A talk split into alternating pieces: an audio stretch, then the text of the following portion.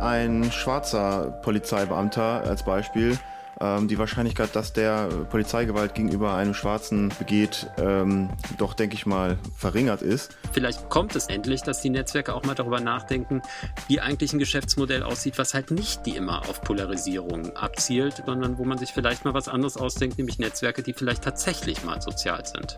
Bolsonaro spielt bis heute die Bedeutung dieser Pandemie herunter. Er tritt weiter öffentlich auf, häufig ohne Maske. Er lehnt einen wissenschaftsbasierten Ansatz im Umgang mit der Pandemie ab? Also die kenianische Regierung zum Beispiel sagt, dass bereits 5000 Hektar zerstört worden sind. In den anderen Ländern sieht es genauso aus. Die äh, Schwärme bewegen sich weiter. Blätter Podcast. Der Podcast von den Blättern für deutsche und internationale Politik und Detektor FM. Herzlich willkommen zur Juli-Ausgabe des Blätter Podcasts. Schön, dass ihr dabei seid. Mit wie immer vier ausgewählten Themen aus den Blättern für deutsche und internationale Politik, die gerade schon kurz angerissen wurden in den Zitaten. Das sind in dieser Folge rassistische Polizeigewalt in Deutschland, der Machtkampf zwischen Donald Trump und Twitter, Corona in Brasilien und die dramatischen Folgen von Bolsonaros Politik und die Heuschreckeninvasion in Ostafrika. Mein Name ist Helena Schmidt und wie in den letzten Folgen auch ist diese Ausgabe wieder komplett aus dem Homeoffice produziert. Das hört man vielleicht auch an der einen oder anderen Stelle in den Aufnahmen, die die Gesprächspartnerinnen und Gesprächspartner auch oft bei sich zu Hause aufnehmen. Deshalb sage ich es lieber mal vorab, also wundert euch bitte nicht, wenn ihr mal das ein oder andere Hintergrundgeräusch hört. Und zum Beginn jeder Folge spreche ich wie immer mit einer Redakteurin oder einem Redakteur von den Blättern, die uns erzählen, welche Inhalte es im Heft der Blätter noch gibt über die Inhalte in diesem Podcast hinaus. Und das ist in dieser Folge die Blätterredakteurin Anne-Britt Abs. Hallo Anne-Britt. Hallo Helena. Und Anne-Britt, den vergangenen Monat war politisch sehr viel los. Die Proteste nach der brutalen Tötung von George Floyd durch einen Polizisten in den USA, die halten an. Und dadurch sind Rassismus und Polizeigewalt nicht nur in den USA, sondern auch hier in Deutschland in das Zentrum der politischen Debatten gerückt. Und das zeigt sich auch in eurer aktuellen Ausgabe. Genau, denn ganz in diesem Sinne haben wir fast schon einen Themenschwerpunkt in diesem Heft mit insgesamt vier Texten, die den großen Bogen schlagen von den USA nach Europa und bis zu uns nach Deutschland. Zwei Autoren blicken dabei zunächst genauer auf die Lage in den USA. Das ist einmal der US-amerikanische Historiker und Antirassismusforscher Ibram Kendi. Der beschreibt in einem starken, fast schon literarischen Text, wie das schwarze Leben in den USA seit dem Ende der Sklaverei systematisch abgewertet wurde und das Leben schwarzer Amerikaner in einen brutalen Albtraum verwandelt hat. Ein Albtraum, der bis heute fortwirkt und den viele weiße Amerikaner völlig ausblenden. Und er sagt eben, ein Erwachen aus diesem Albtraum kann es nur geben, wenn die amerikanische Gesellschaft eine radikale Entscheidung trifft, nämlich gegen Rassismus. Auch die Aktivistin und Professorin für afroamerikanische Studien an der Princeton University, Kiyanga Yamata Taylor, blickt in die Geschichte der USA und sie vergleicht die heutigen Proteste interessanterweise mit dem großen Aufstand in Los Angeles im Jahr 1992. Schon damals war es nicht nur die rassistische Polizeigewalt, die die Menschen auf die Straße trieb, sondern auch die große soziale Ungleichheit als Ergebnis einer neoliberalen Sozialpolitik, die vor allem People of Color massiv benachteiligte. Und diese Ungleichheit sehen wir heute noch, denn etwa wenn schwarze Menschen beinahe doppelt so häufig an Covid-19 sterben, wie es ihrem Anteil an der Gesamtbevölkerung entspricht. Deswegen mahnt Taylor, dass wir uns in unserer Kritik eben nicht auf Rassismus und Polizeigewalt beschränken dürfen, sondern vor allem auch über die ungleichen wirtschaftlichen Lebensverhältnisse sprechen müssen. Ein sehr beeindruckender Text, wie ich finde, der sich unbedingt zu lesen lohnt. Und den Bogen nach Europa schlägt dann der Text von Gary Young. Der ist Soziologe und schreibt, dass wir uns zwar von hier aus mit den Protesten in den USA solidarisieren, aber dabei schnell die eigene europäische Geschichte des Rassismusexports, die koloniale Ausbeutung und den auch immer noch aktuellen Rassismus aus dem Blick verlieren. Genau, der Young nimmt in seinem Text gerade jene weißen Europäerinnen und Europäer ins Visier, die aus der Distanz vielleicht etwas zu selbstgerecht auf die Vereinigten Staaten blicken, nach dem Motto, ja klar gibt es bei uns auch Rassismus, aber so schlimm wie dort ist er eben nicht. Young zeigt sehr eindrücklich, dass dieses falsche Überlegenheitsgefühl gegenüber den USA letztlich verhindert, dass wir uns hierzulande ernsthaft mit Rassismus auseinandersetzen und ihn eben auch ernsthaft bekämpfen. Also ein sehr wichtiger Schwerpunkt zu Rassismus in eurem Heft und dazu, wie Rassismus hier und auch in anderen Ländern den Alltag prägt und Ausgrenzung legitimiert, gibt es auch ein Dossier und zwar auf blätter.de. Und dann schaut ihr noch in einem weiteren Text in die USA. Der dreht sich um die Fleisch- und Lebensmittelindustrie dort. Ein Thema, das uns ja auch gerade hier beschäftigt mit dem skandalösen Vorgängen bei dem Fleischkonzern Tönnies. Genau, der amerikanische Journalist Michael Pollan beleuchtet in einem, wie ich finde, großartigen Text, wie die starke Konzentration der Lebensmittelbranche ein System hervorgebracht hat, das auf brutalste Effizienz setzt, im Krisenfall, wie jetzt während der Pandemie, aber vollkommen versagt, die Menschen zu versorgen und das überdies ungesunde Nahrungsmittel produziert, deren Konsum die Anfälligkeit für Krankheiten wie Covid-19 noch verstärkt. Und ihr widmet euch im Heft noch in verschiedenen Texten dem Umgang der Politik mit der Corona-Krise in Europa und in Deutschland. Mein Kollege Steffen Vogel zum Beispiel analysiert die radikale Wende der Europäischen Union bei der Bewältigung der Corona-Folgen, die ja nun mit mehreren hundert Milliarden Euro die Rezession in Europa bekämpfen will. Möglich geworden sei diese Wende vor allem dank einer nicht weniger radikalen Wende der Bundesregierung unter Angela Merkel, die sich für mehr europäische Solidarität entschieden hat, allerdings nicht ganz ohne ein gewisses Eigeninteresse. Was das alles für die Zukunft Europas bedeutet, beschreibt Steffen in einem Kommentar. Äh, nach Berlin blickt auch mein Kollege Albrecht von Lucke. Er bilanziert, wie sich die innenpolitische Lage durch Corona gerade auch mit Blick auf die Bundestagswahl im nächsten Jahr völlig verändert hat und er stellt fest, Während vor Corona die Grünen noch im Aufstieg begriffen waren, wir erinnern uns, Robert Habeck wurde Anfang des Jahres schon als nächster Kanzler gehandelt, steht nun die Union ganz oben. Und davon profitiert zu Albrecht derzeit vor allem einer, nämlich Markus Söder. Der aber steht dafür, dass es nach Corona weitergehen soll wie zuvor. Die Bewältigung der Klimakrise droht dabei, hinten runterzufallen. Deshalb lautet für Albrecht die mit Blick auf die kommenden Monate entscheidende Frage, gehen wir jetzt bloß restaurativ rückwärtsgewandt in die Zukunft oder doch nachhaltig progressiv? Bekämpfen also die Corona- und die Klimakrise gleichermaßen. Last but not least schauen wir Corona-bedingt auch noch ins Ausland, unter anderem mit einem Text der Journalistin Julia Macher nach Spanien, wo die Pandemie besonders tiefe Spuren hinterlassen hat und die Politik derzeit unfähig ist, lagerübergreifende Lösungen zu finden. Und wie immer gibt es natürlich noch etliche weitere Beiträge, aber all diese können wir hier gar nicht besprechen. Das würde den Rahmen komplett sprengen. Ich möchte nur noch einen hervorheben, nämlich den von Hans-Peter Waldrich. Der schreibt zur wieder wachsenden Bedrohung durch Atomwaffen. Eine, wie er sagt, im Vergleich zu Corona ungleich größerer Bedrohung. Soweit also die Themen noch im Heft der Blätter. Vielen Dank für die Übersicht, Anne-Britt. Ja, gerne. Und bevor wir mit den Interviews beginnen, möchte ich noch eine Triggerwarnung aussprechen. Als erstes spreche ich nämlich gleich mit Marvin Opong. Er ist Journalist und hat selbst rassistische Polizeigewalt erfahren. Er schildert besonders ein prägnantes Erlebnis, das er auch mit brutalen Details beschreibt. Das ist in seiner ersten Antwort der Fall. Wer sich das also nicht zumuten möchte, der kann diese Antwort gerne überspringen.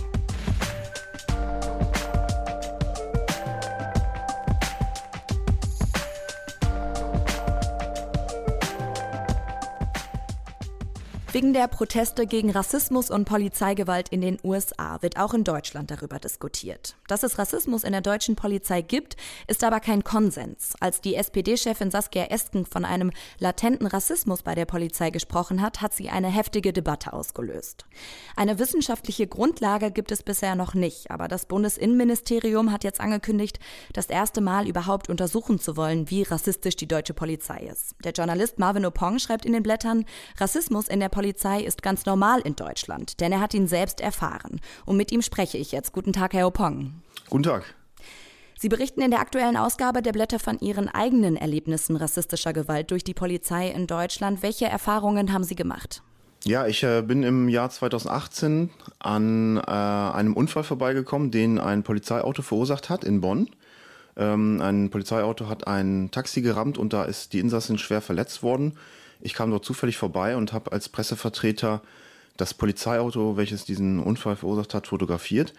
Das wurde mir dann untersagt. Äh, ein Polizist ähm, hat mir die Kamera aus der Hand geschlagen, hat mir mit einem Platzverweis gedroht. Als ich mich rückwärts entfernt habe, ähm, hat man mich zu Boden gebracht. Ähm, mit mehreren Polizisten, mehrere Polizisten haben mich an allen Vieren gepackt, äh, mich mit dem Gesicht und auch den Zähnen über den Asphalt geschleift äh, sich dann auf mich draufgesetzt mit mehreren Leuten. Ein Polizist hat sich auf meinen Kopf gekniet, der auf dem Asphalt gedrückt war. Ähm, und dann wurde ich mit auf eine Polizeiwache genommen, dort eine Stunde etwa festgehalten und äh, musste mich dort auch bis auf die Socken nackt ausziehen. Die Speicherkarte, die, äh, wo meine Fotos drauf waren, die wurde sichergestellt. Ähm, und dann äh, hat man ein Ermittlungsverfahren gegen mich eingeleitet. Man hat mir drei Dinge vorgeworfen. Einmal, ich hätte gegen diesen neuen Gaffer-Paragraphen verstoßen, dann ich hätte Polizeibeamte verletzt und äh, Widerstand geleistet. In der Gerichtsverhandlung hat die Auswertung meiner Speicherkarte vorher hat ergeben, dass ich nur das Polizeiauto fotografiert habe. In der Gerichtsverhandlung konnten auch Zeugen nicht bestätigen, dass ich einen Polizisten verletzt habe. Und ähm, mit dem Widerstand ist es so, es ist äh, kein Geheimnis, dass äh, Opfer von Polizeigewalt häufig selbst belangt werden wegen Widerstand gegen Vollstreckungsbeamte. Und auch hier wäre das Verfahren eigentlich eingestellt worden. Aber es gibt dort bei der Staatsanwaltschaft Bonn eine Anweisung, wonach Ermittlungsverfahren, sobald der Straftatbestand des Widerstands betroffen ist, eine Einstellung nicht ohne Auflagen erfolgt. Und aus diesem formalen Grund hat man das dann eingestellt, aber mit einer Auflage.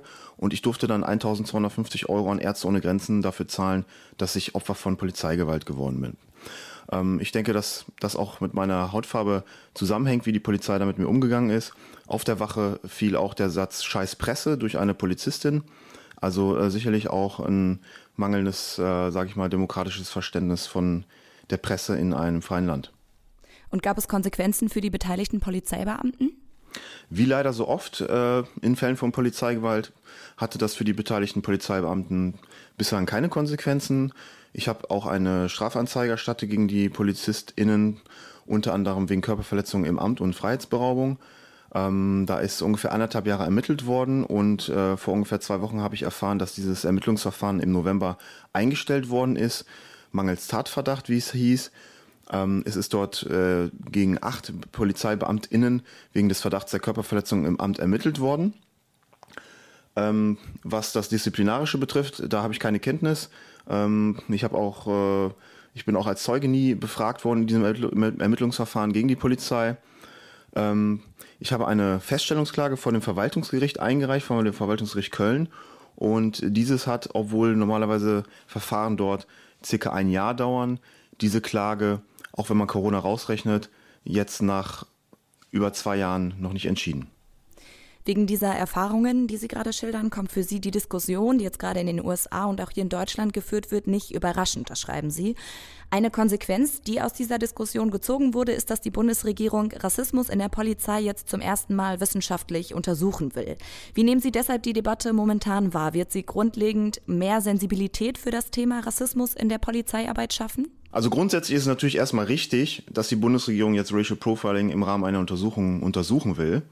Ähm, völlig ohne Frage, weil dann kennt man das genaue Ausmaß und weiß, worüber man spricht. Allerdings ist es so, dass Racial Profiling schon von internationaler Seite von UN aus kritisiert wurde, schon vor über zehn Jahren. Es ist absolut strittig, auch angesichts vieler betroffenen äh, Berichte, dass es Racial Profiling in Deutschland gibt. Deswegen ist das in meinen Augen in gewisser Weise auch eine Hinhalte. Man sagt, ja, wir müssen da jetzt was machen, wir müssen das jetzt untersuchen. Diese Untersuchung dauert dann erstmal äh, und das zieht natürlich dann das äh, Ganze in die Länge. Ähm, in meinen Augen ist es absolut unstrittig, dass es Racial Profiling gibt und ähm, deswegen wäre es auch absolut möglich, da jetzt tätig zu werden, ohne da erstmal eine Riesenuntersuchung zu starten. Also Racial Profiling, dass Menschen eben allein wegen ihres Aussehens verdächtigt werden. Genau, also Racial Profiling, dass äh, Menschen aufgrund äußerer Merkmale und nicht eben aufgrund konkreter Tatsachen wie äh, einer Straftat oder so kontrolliert werden, genau. Aber um nochmal auf die Frage zurückzukommen, wird die Debatte, wie sie jetzt gerade stattfindet, grundlegend etwas verändern? Was meinen Sie? Ja, also die Debatte, die jetzt aktuell stattfindet, ist natürlich schon tiefgreifend. Ich glaube, dass das viele Menschen anregt, sich über das Thema Rassismus mal Gedanken zu machen. Ähm, es gibt auch momentan sehr viele Berichte, Erfahrungsberichte von Betroffenen. Da findet einiges statt. Ich denke schon, dass es auch ein äh, gewisser gesellschaftlicher Wandel da stattfindet. Aber es sind natürlich lauter kleine Schritte. Äh, Rassismus gibt es äh, schon seit vielen hunderten Jahren und ähm, auch wir in Deutschland haben da, denke ich, noch einen weiten Weg vor uns. Sie schlagen konkret als Lösung für die Polizei vor, mehr Diversität in den Behörden zu schaffen. Inwiefern kann das etwas bringen? Ja, also es ist so, ähm, dass natürlich ein schwarzer Polizeibeamter als Beispiel ähm, die Wahrscheinlichkeit, dass der Polizeigewalt gegenüber einem Schwarzen äh, begeht, ähm, doch, denke ich mal, verringert ist. Allein dieses Beispiel zeigt, dass Diversität eben einen Unterschied machen kann. Ich denke, wir brauchen insgesamt bei der Polizei als staatliches Organ ähm, mehr Diversität. Äh, die Polizei sollte in ihren Reihen einfach die Gesellschaft abbilden. Jetzt nicht nur was Ethnien betrifft, ähm, aber es ist momentan eben so, dass die Polizei ähm, nicht so divers ist, wie es die deutsche Gesellschaft ist. Äh, wir haben ähm, sehr viele Menschen mit Migrationshintergrund und ähm, das ist in der Polizei so nicht wiedergespiegelt und würde, denke ich, einen Unterschied machen. Viele fordern ja generell gerade auch Änderungen in der Polizeiausbildung oder die Einrichtung einer unabhängigen Beschwerdestelle. Wie weit müssen die Reformen also gehen in der Polizei? Ja, genau, wie Sie schon richtig sagen, es ist natürlich nur ein Punkt von ganz vielen. Ähm, ich denke, zum Beispiel Antirassismus-Trainings in der Polizei, in der Justiz äh, wären auch eine gute Sache. Äh, wir müssen aber viel früher ansetzen. Das fängt schon an in der Schule mit der Bildung. Ähm, meine ganze Generation hat in, schon als Kleinkind Spiele gespielt wie Wer hat Angst vom schwarzen Mann. Äh, es gibt heutzutage noch Schulbücher, die rassistische Inhalte beinhalten. Äh, wir haben Filme, die rassistisches beinhalten. Jetzt aktuell wurden ja einige aus äh, Video on Demand ähm, Mediatheken rausgenommen. Ähm, das sind nur ein paar Beispiele, wie äh, Rassismus unsere Gesellschaft durchzieht. Und äh, überall da muss man ansetzen. Ähm, wir brauchen in der Schulung, äh, Schule schon mehr Aufklärung über das Thema Rassismus, ähm, damit Menschen schon sehr früh äh, sich mit diesem Thema auseinandersetzen. Und wenn man all diese Maßnahmen ergreift, dann denke ich, können wir irgendwann Fortschritte erzielen. Das sagt der Journalist Marvin Opong. Vielen Dank für das Gespräch. Gerne.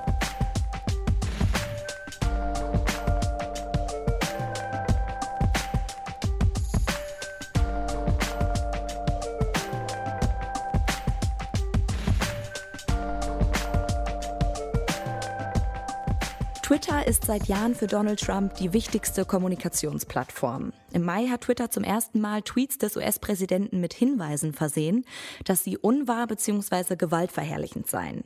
Daraufhin hat Trump angedroht, soziale Netzwerke in Zukunft stärker regulieren zu wollen. Eigentlich wäre das ja begrüßenswert, wenn Trump die Internetkonzerne stärker in die Verantwortung nehmen würde. Tatsächlich aber blöfft er nur, schreibt der Blätterredakteur Daniel Leisegang. Und darüber sprechen wir. Hallo Daniel. Hallo Elena. Daniel, Twitter hat ja bisher Tweets von Trump einfach so stehen gelassen immer. Im Mai wurden dann eben zwei Tweets und dann jetzt auch noch mal Mitte Juni mit eben solchen Hinweisen versehen. Wieso haben jetzt genau die diese Hinweise bekommen? Naja, konkret war die Begründung die, dass der erste Tweet unbegründet gewesen sei. Da hat Trump behauptet, dass die Briefwahl, die jetzt ausgeweitet werden soll im Zuge der Corona-Krise ähm, im November bei der Präsidentschaftswahl, dass das eben Manipulationen erleichtern würde. Und ähm, da hat Twitter äh, dem Posting also eine Anmerkung hinzugefügt und gesagt, das ist nicht wahr.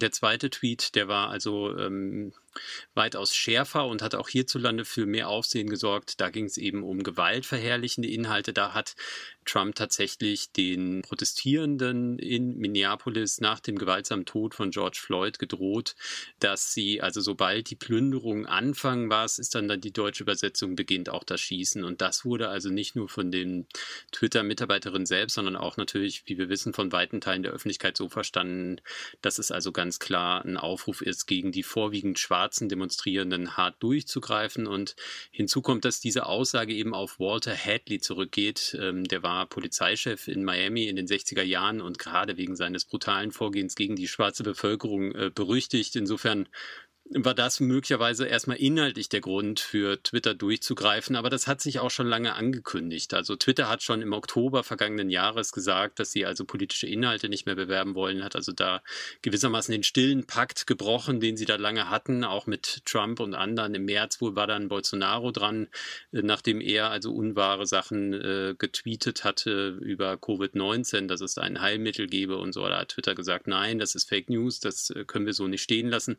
Und nun hat es Ende Mai eben Trump getroffen. Inzwischen sind mehrere hinzugekommen, wie du sagst. Also es gab einen Urheberrechtsverstoß und erst vor wenigen Tagen auch den Hinweis auf Fake News. Also da ist nicht mehr der rote Teppich ausgerollt. Der wird Trump offenbar ganz gezielt auch äh, mittlerweile ins Visier genommen und nicht mehr mit Samthandschuhen angefasst. Jetzt war die Reaktion von Trump darauf, dass er ein Dekret unterzeichnet hat, das eine gesetzliche Ausnahmeregel zurücknehmen soll. Und diese Ausnahmeregel hat bisher eben verhindert, dass Konzerne für die Postings ihrer Nutzerinnen und Nutzer juristisch belangt werden können. Du schreibst, diese Reaktion war nur ein Bluff. Wieso ist das so? Ja, die Section 230 ist ein, ist ein Gesetz oder der Teil eines Gesetzes aus dem Jahr 1996, eben der äh, den Konzernen enorme Freiheiten lässt. Also im Gegensatz zur Redaktion der New York Times beispielsweise oder auch der Blätter müssen sich die Netzwerke nicht dafür verantworten, juristisch verantworten, was die Nutzerinnen in diesen Netzwerken schreiben.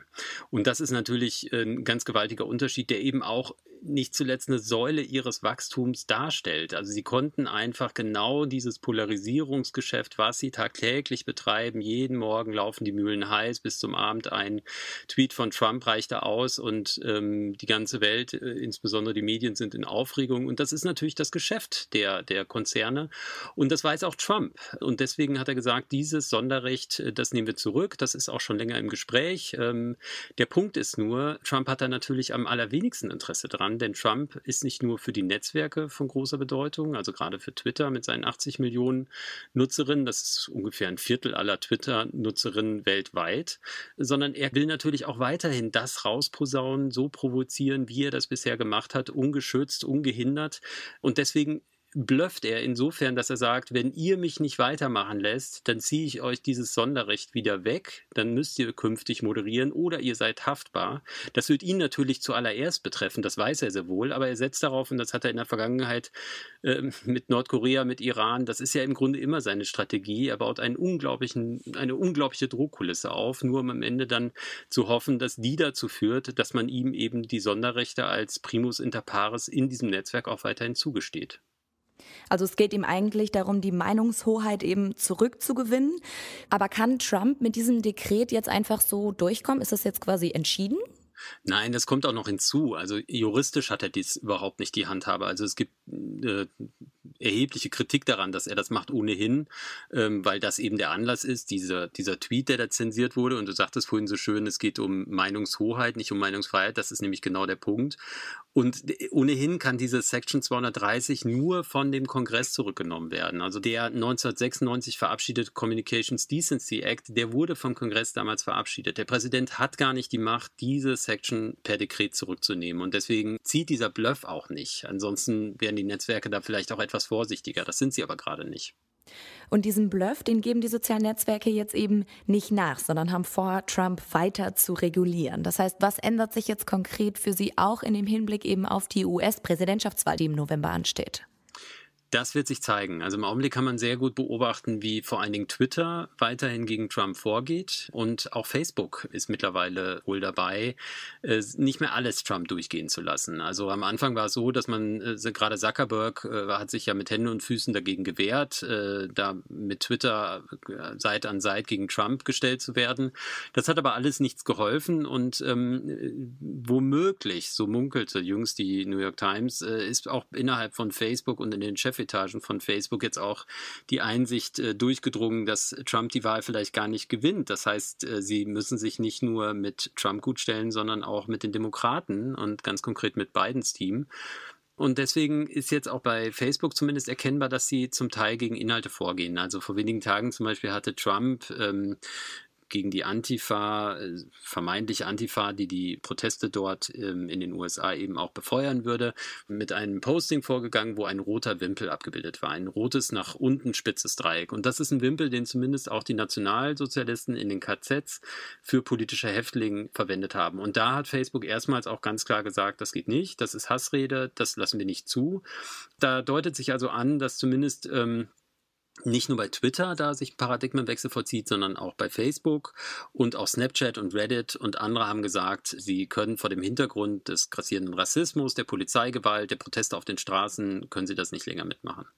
Das Problem ist nur, das ist im Grunde, wenn man mal böse ist, könnte man auch sagen, das ist alles auch etwas PR. Denn im Grunde machen die das seit Jahren. Sie ändern strukturell sehr wenig an ihrem Geschäftsmodell.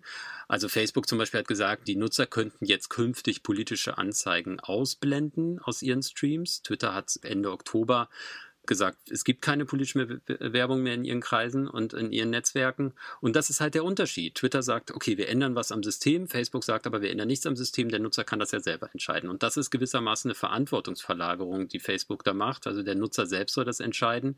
Sie zensieren jetzt hier wahrscheinlich dort ein wenig und ansonsten wird sich erstmal nicht viel ändern. Und ich glaube, das ist der entscheidende Punkt, wo jetzt der Kongress sagen müsste, wir nehmen doch Trump mal beim Wort. Er will die Section 230 ändern. Machen wir das doch. Wir haben sie damals ins Spiel gebracht. Wir haben das Gesetz verabschiedet. Wir nehmen es jetzt vielleicht zurück und nehmen die Netzwerke wirklich mal an die Kandare und sagen, ihr seid dafür verantwortlich, was ihr da macht. Und dann wäre das, wenn man jetzt mal in die ganz ferne Zukunft schaut, vielleicht auch wünschenswert. Und vielleicht kommt es dann endlich, dass die Netzwerke auch mal darüber nachdenken, wie eigentlich ein Geschäftsmodell aussieht, was halt nicht die immer auf Polarisierung abzielt, wo man halt diese Maschine jedes Mal heiß laufen lässt, Tag für Tag. Und wo vielleicht auch Trump nicht die große Rolle spielt ökonomisch, sondern wo man sich vielleicht mal was anderes ausdenkt, nämlich Netzwerke, die vielleicht tatsächlich mal sozial sind. Das sagt der Blätterredakteur Daniel Leisegang. Vielen Dank, Daniel. Danke dir, Helena.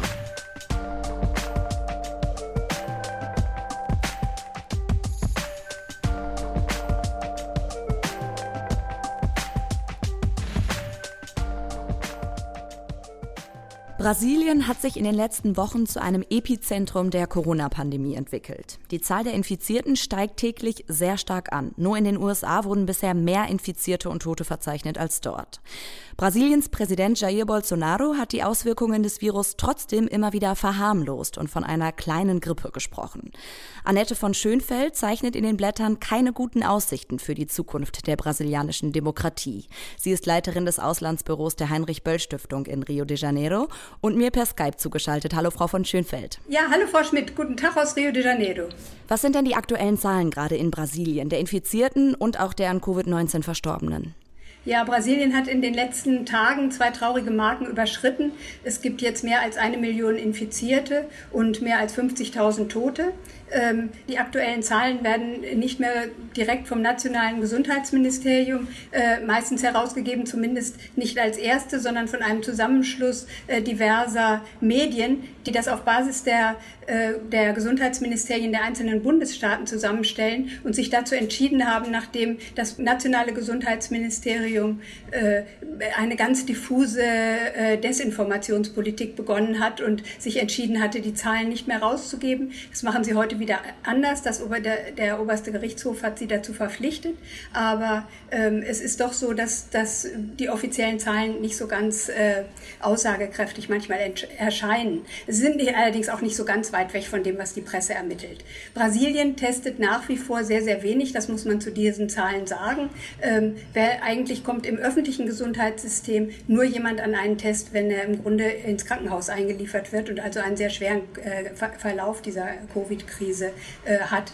Im privaten Gesundheitssystem ist das etwas anders. Konservative, wirklich konservative Schätzungen gehen davon aus, dass die wirklichen Zahlen mindestens siebenmal höher liegen bei den, äh, bei den Infizierten und auch bei den Totenzahlen deutlich über dem liegen, was angegeben wird. Jetzt sind nicht alle in der brasilianischen Gesellschaft im gleichen Maß von der Krankheit bedroht. Wer ist denn besonders betroffen? Am Anfang hat man ja noch gedacht, dass das Virus Reiche und Arme gleichermaßen trifft und keinen Unterschied macht. Aber im äh, Laufe der Zeit hat man eben doch festgestellt, äh, dass das Virus doch, äh, ne, wir sagen so, eine soziale Klasse hat, dass es Hautfarbe hat und auch äh, Geschlecht für Menschen in armen Vierteln hier in Brasilien ist es einfach unglaublich viel schwieriger, äh, sich vor dem Virus zu schützen. Es äh, geht nicht, Abstandsregeln einzuhalten, wenn man zu sechs oder zu acht in einer kleinen Wohnung wohnt. In den Elendsvierteln in Brasilien ist Zugang zu Wasser äh, ein ganz schwieriges Thema. In den armen Vierteln leben vor allen Dingen, haben viele Menschen keinen geregelten Arbeitsplatz und ungelernte Arbeitskräfte werden auch zuerst ihre Jobs verlieren.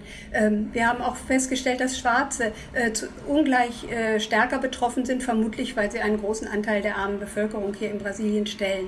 Alle diese Menschen sind auch angewiesen auf das öffentliche Gesundheitssystem. Das sind etwa 75 Prozent der Bevölkerung, die, die das öffentliche Gesundheitssystem in Anspruch nehmen. Das ist eigentlich sehr gut, das funktioniert eigentlich sehr gut, aber äh, diesem Ansturm an Covid-Patienten ist das eben nicht immer äh, gewachsen und es hat schon viele Tote auch gegeben von Menschen, die einfach keinen Zugang zu einem äh, Bett für intensivmedizinische Betreuung bekommen haben. Wer da Zugang zur privaten Krankenversorgung hat, hat ungleich größere Chancen, eine angemessene Behandlung zu bekommen.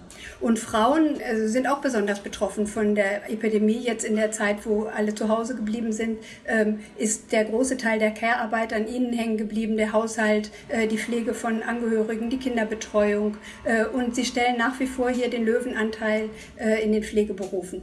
Es gibt zudem einen großen Anstieg häuslicher Gewalt in, in Brasilien mit dem Anstieg der, ja, der, so eine richtige Quarantäne hat es hier nicht gegeben, aber die Leute bleiben schon sehr viel stärker zu Hause und die Zahlen sind sehr, sehr gestiegen von Anfang an. Sie schreiben, deshalb nimmt die immense soziale Spaltung der Gesellschaft noch weiter zu oder wird noch weiter zunehmen. Und Sie geben Bolsonaro die Hauptverantwortung an dieser Gesundheitskrise. Wie ist denn die Regierung bisher mit der Pandemie umgegangen?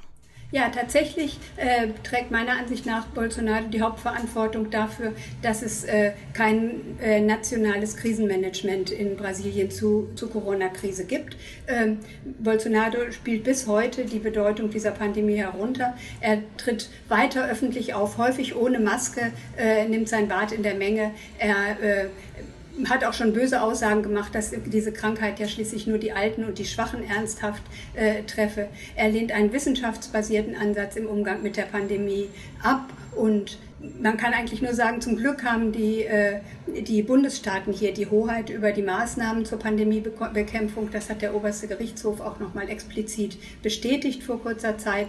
Und die haben durchaus eine Reihe von Maßnahmen erlassen, von Schließung von Schulen, von Geschäften, von vielen öffentlichen Räumen. Aber es ist eben ein, ein Flickenteppich, der daraus entstanden ist. Und man kann sich überhaupt nicht auf, darauf verlassen, dass das überall gleichzeitig stattfindet, sondern hier äh, wird mal was geöffnet, da wird wieder was geschlossen. Das ist nicht zeitgleich. Ähm, von daher gibt es eine große Verunsicherung zu dem, was richtig ist. Und äh, die Effektivität der Maßnahmen ist hier in Brasilien auch schwer durchzusetzen. Es gibt einen Teil der Bevölkerung, das sind in der Regel die, die äh, sich an Wissenschaft orientieren, die ausländische Zeitungen äh, lesen können oder mitbekommen, was wie im Ausland mit der Krise umgegangen wird, äh, die vielleicht auch Homeoffice machen können und damit gar keinen Einkommensverlust haben. Ähm, die bleiben zu Hause. Die Bolsonaro-Anhänger, das ist ja auch immerhin ein Drittel der äh, Bevölkerung, die äh, halten sich offensiv nicht an die Maßnahmen, weil Bolsonaro das ja so vertritt, dass das nicht nötig ist. Und ein Teil der Menschen kann sich nicht dran halten, weil sie nicht genug haben, um auch nur ein paar Tage über die Runden zu kommen. Die müssen sich einfach auf die Suche nach Arbeit und Einkommen machen. Sie schreiben, es entsteht auch der Eindruck, dass Bolsonaro bewusst Chaos schürt, um sich anschließend dann als Retter inszenieren zu können und möglicherweise sogar um einen Staatsstreich zu rechtfertigen. Warum glauben Sie das? Welche Strategie vermuten Sie dahinter? Ja, ich glaube tatsächlich, dass äh, Bolsonaro ganz gezielt äh, darauf auf, auf Chaos setzt und auf Polarisierung. Vordergründig hilft also jetzt diese Nicht-Strategie von Corona seinerseits äh, ihm dabei, die Verantwortung für die Maßnahmen zur Pandemiebekämpfung, die ja doch auch deutliche wirtschaftliche Einbußen bedeuten, äh, stärker auf die Gouverneure der Bundesstaaten zu verlagern. Und er versucht eben sich damit selber so ein bisschen äh, aus der Linie zu nehmen, indem er sagt, ich wollte das ja nie. Aber ich glaube, dass Chaos und Polarisierung bei Bolsonaro doch auch noch mal ganz viel weitergehen zum Programm gehören. Sie gehören zu seinem politischen Projekt. Ähm, und dieses politische Projekt auch von Bolsonaro ist, äh, ein, ein autoritäres Regime in Brasilien äh, zu installieren ähm, viel von der Demokratie auch abzubauen. Und dafür setzt er äh, von Anfang an auf eine zweite Amtszeit. Ist, ist, ihm klar, dass er das jetzt in einer einzigen nicht durchkriegt. Und er ist im Grunde nie aus seinem Wahlkampf ausgestiegen. Und er macht genau für das Drittel der Bevölkerung Politik, äh, die er hinter sich weiß. Äh, um diese, diese Leute nicht zu enttäuschen, setzt er eben auf Polarisierung, will mit der alten Politik Schluss machen. Das ist, was er ihnen versprochen hat. Darum setzt er auch immer wieder auf die Kämpfe mit dem Parlament, auf die Kämpfe mit dem obersten Gerichtshof. Darum will er auch in der Pandemiebekämpfung äh, kein Landesvater sein. Es geht ihm überhaupt nicht darum, ein geeintes Brasilien jetzt gegen die Pandemie aufzubauen, sondern er hat da äh, sein, sein politisches Projekt mehr im Kopf und setzt eben auf sein Drittel. Politisch ist das für ihn natürlich riskant. Er merkt auch, dass äh, dieses Drittel vielleicht nicht ganz zu halten ist oder nicht zu halten ist in der Pandemie. Ähm, von daher sind diese Gerüchte um Staatsstreich äh, immer wieder jetzt aufgetaucht in ganz unterschiedlichen Medien von ganz unterschiedlichen Menschen. Da ist aber völlig unklar, ob er das äh, durchkriegen würde. Er bräuchte dafür das Militär. Das Militär hat zwar eine starke Position jetzt in der Regierung, wie stark die aber unter allen Bedingungen hinter Bolsonaro stehen, das ist völlig offen. Ich sage deswegen auch, dass es, dass es eng wird, weil ähm, fast 30 oder über 30, glaube ich, heute sogar Anträge auf Amtsenthebung äh, beim Parlamentspräsidenten schon vorliegen gegen Bolsonaro. Die hat dieser bis jetzt nicht auf die Tagesordnung gesetzt, weil einfach ganz offen ist, ob die durchkommen. Wenn er weiter in die Enge getrieben wird, spielen aber vor allen Dingen seine Söhne und auch unterschiedliche Minister immer wieder mit dem Szenario eines Staatsstreich, um ihn selber dann autoritär an die Macht zu bringen und die Institutionen auszusetzen. Das berichtet Annette von Schönfeld aus Rio de Janeiro. Vielen Dank für das Gespräch. Nicht zu danken.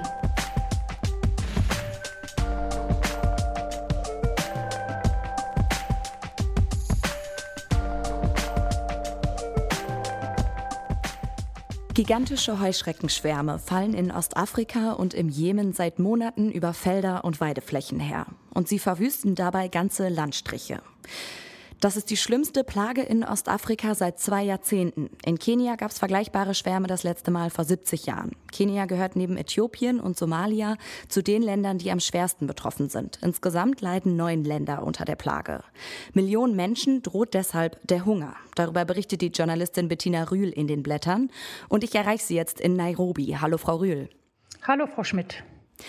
Frau Rühl, ein durchschnittlicher Schwarm von den Heuschrecken hat bis zu 40 Millionen Insekten und sie fliegen, wie gesagt, schon seit Monaten über die Weiden. Welche Zerstörung wurde dabei bisher schon angerichtet? Also die kenianische Regierung zum Beispiel, wie Sie ja sagen, äh, eins der betroffenen Länder sagt, dass bereits 5000 Hektar zerstört worden sind an Flächen. Das sind äh, Weideflächen, aber eben durchaus auch Äcker und äh, Anbauflächen von auch Exportprodukten wie Kaffee oder Tee, also eine ein immenser Schaden und das ist eben ja nur in einem Land. In den anderen Ländern sieht es genauso aus. Die äh, Schwärme bewegen sich weiter. Auch in, insofern ähm, ist der Schaden nicht überall zur gleichen Zeit äh, gleich stark, aber eben ähm, es ist auch zu erwarten, dass neue, also es sind schon verschiedene Generationen sozusagen. Daher dauert es auch so lange, weil die dann zwischendurch immer wieder Eier legen, sich vermehren, trotz der Bekämpfung vermehren und deshalb zieht sich das so lange hin. Heuschreckenplagen hat es immer wieder in der Geschichte gegeben und anders als früher sind heute ja einige Länder deutlich besser dagegen gerüstet. Wodurch kam es aber jetzt zu so einem dramatischen Ausmaß? Es gibt ähm, verschiedene Gründe. Also das eine ist, dass es schon seit geraumer Zeit in dem ganzen ähm, Einzugsbereich sozusagen extrem stark geregnet hat und feuchte, warme Luft ist für die Heuschrecken großartig zum Brüten oder zum Eierlegen, zur Vermehrung. Und das sind ähm, ungewöhnliche Klimaereignisse, auch starke Monsunregen, und dann ähm, hier in der ostafrikanischen Region ein, eine äh, Wettererscheinung im Indischen Ozean, die wir beobachtet haben. Dann die Rückseite sozusagen davon war diese extreme Trockenheit im vergangenen Jahr in Australien. Dieses Phänomen hat es auch früher schon gegeben, aber in dieser Ballung sozusagen liegt natürlich der Gedanke nahe, dass da auch der Klimawandel mit eine Rolle spielt, also auch diese Starkregenfälle hier in Kenia, in ganz Ostafrika, das ist schon wirklich ungewöhnlich. Es hat äh, streng genommen seit Monaten nicht aufgehört. Und ähm, der Beweis, dass es mit dem Klimawandel zusammenhängt, ist jetzt exakt schlecht, schwer zu führen, aber der Gedanke liegt relativ nah und es gibt durchaus Indizien.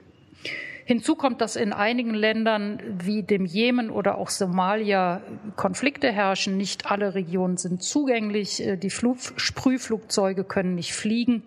Und damit ähm, kann man sozusagen auch die Plage dann nicht eindämmen, wenn sie denn schon mal ausgebrochen ist. Das heißt, wodurch wird die Bekämpfung gerade so erschwert? Naja, das eine ist eben in manchen Regionen, also vor allem Somalia und Jemen, sind die, die Konflikte Bürgerkriege. Manche Gebiete sind eben unter äh, Rebellenhand. Da haben die, die Sprühflugzeuge keine, keine Flugerlaubnis oder riskieren, abgeschossen zu werden. Und das andere ist tatsächlich dann auch Covid-19, also ähm, zwar hat das ähm, die FAO, also die UN-Landwirtschaftsorganisation, relativ früh angefangen, Nachschub und äh, auch äh, Ausrüstung wie Flugzeuge und so weiter in die Region zu verlegen. Aber natürlich verlangsamen die ganzen Beschränkungen und Grenzschließungen und so weiter den Nachschub. Das heißt, ähm, es kam nie zu einem Abbruch der Versorgung mit äh, Pestiziden und mit Material, aber manches ähm, hat sich eben stark verlangsamt. Sie schreiben ja, auch wenn die Situation in Kenia sich jetzt Anfang Juni scheinbar beruhigt hat, ist die Gefahr noch längst nicht abgewendet, sondern es ist vielmehr die Ruhe vor dem nächsten Sturm. Was befürchten Sie also noch für die nächsten Monate? Ja, diese vermeintliche Ruhe liegt eben daran, dass ähm, jetzt die sozusagen nächste Generation kurz vor dem Schlüpfen ist. Die alte Generation ist äh, gestorben. Und jetzt kommen die nächsten halt erst bald aus dem Boden. Und erst dann wird man genau sehen, wenn die nächsten sich zeigen sozusagen. Also die Eier liegen im Boden. Man kann das jetzt ähm, auch gar nicht genau abschätzen, wo noch Schwärme überlebt haben. Auf jeden Fall werden die sich vermehrt haben und man weiß aber nicht sozusagen mit welchem Faktor im Vergleich zu den Zahlen, die man kannte. Und man weiß eben auch nicht, weil manche Gebiete aufgrund von Konflikten unzugänglich sind, andere einfach sehr weit abgelegen sind. Also in Kenia zum Beispiel spielt sich das in den nördlichen und nordöstlichen Regionen vor allem ab, die wüstenartig sind, sehr weit abgelegen. Also man weiß einfach nicht so ganz genau, was sich da abspielt. Und schlimmstenfalls könnten die sich 400-fach äh, vermehrt haben oder noch weiter vermehren seit sozusagen der letzten Generation. Die Lage bleibt also für Millionen Menschen weiter sehr kritisch oder verschlimmert sich sogar noch in den nächsten Monaten. Was braucht es deshalb jetzt dringend an Maßnahmen und auch Unterstützung? Naja, viele Menschen haben äh, schon ihre Ernte oder eben auch das Weideland für ihr Vieh verloren. Das heißt, die brauchen im Grunde bis zur nächsten Ernte. Das heißt, bis Dezember müssen die unterstützt werden, weil sie eben, die Speicher sind leer, die Felder auch die brauchen Überlebenshilfe, die brauchen ähm, Saatgut, die brauchen dann auch, wenn es Viehzüchter sind, die, die eben das Weideland für ihre Tiere verloren haben, Viehfutter und so weiter. Und ähm, natürlich muss auch weiterhin die Bekämpfung fortgesetzt werden, damit eben diese Schwärme dann doch noch irgendwann in den Griff zu kriegen sind. Und was erwarten Sie dann auch an internationaler Unterstützung? Naja, das ist äh, vor allem natürlich finanzielle Unterstützung, beziehungsweise die FAO als internationale Organisation ist ja ganz stark vor Ort, unterstützt auch die ähm, ostafrikanische Organisation zum Kampf gegen Wüstenheuschrecken. Aber es ist natürlich vor allem äh, eben finanzielle Unterstützung, aber auch im Zweifel dann Hilfe bei der Verteilung der Waren, die für die Leute gebraucht werden, wobei zum Beispiel die FAO auch viel die Menschen unterstützt jetzt einfach über mobilen Geldtransfer. Die Leute brauchen Bargeld, um Lebensmittel kaufen zu können auf den Märkten. Die Lebensmittel sind ja auch teurer geworden durch die Knappheit. Also das eine ist einfach Geld äh, und das andere sind dann eben auch sowas wie Saatgut, Dünger und so weiter, um dann immerhin die nächste Ernte auch vernünftig auf den Weg bringen zu können. Das berichtet die Journalistin Bettina Rühl aus Nairobi. Vielen Dank. Sehr gerne.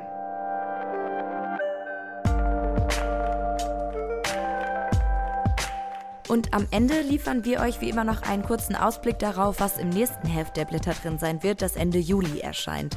Anne Britt, kannst du dazu schon was sagen? Ja, im kommenden Heft wird uns, so viel kann ich jetzt schon sagen, die Wahl in den USA beschäftigen, denn im August stehen sowohl bei den Demokraten als auch bei den Republikanern die Nominierungsparteitage für die Kandidaten zur Präsidentschaftswahl im November an. Und damit tritt der Wahlkampf in seine heiße Phase. Natürlich werden wir weiter auch die Corona-Pandemie im Blick behalten. Es ist ja immer noch nicht ausgeschlossen, dass wir uns dann einer zweiten Welle gegenüber sehen. Und dann wird es natürlich darum gehen, wie wir dieser begegnen sollen. Wer darüber und über die vielen weiteren Themen unserer Zeit auf dem Laufenden bleiben will, dem möchte ich noch einmal unser Sommerabo ans Herz legen. Los geht's schon mit der Juli-Ausgabe, über die wir hier gerade sprechen. Es läuft drei Monate und kostet 15 Euro. Und das Beste, es endet automatisch. Man kann also gar nicht viel falsch machen und kommt sicher klüger aus den Ferien heraus, als man reingegangen ist. Mehr dazu auf unserer Webseite www.blätter.de. Und damit hören wir uns wieder in der nächsten Ausgabe des Blätter Podcasts. Macht's gut, bis dann. Bis dann.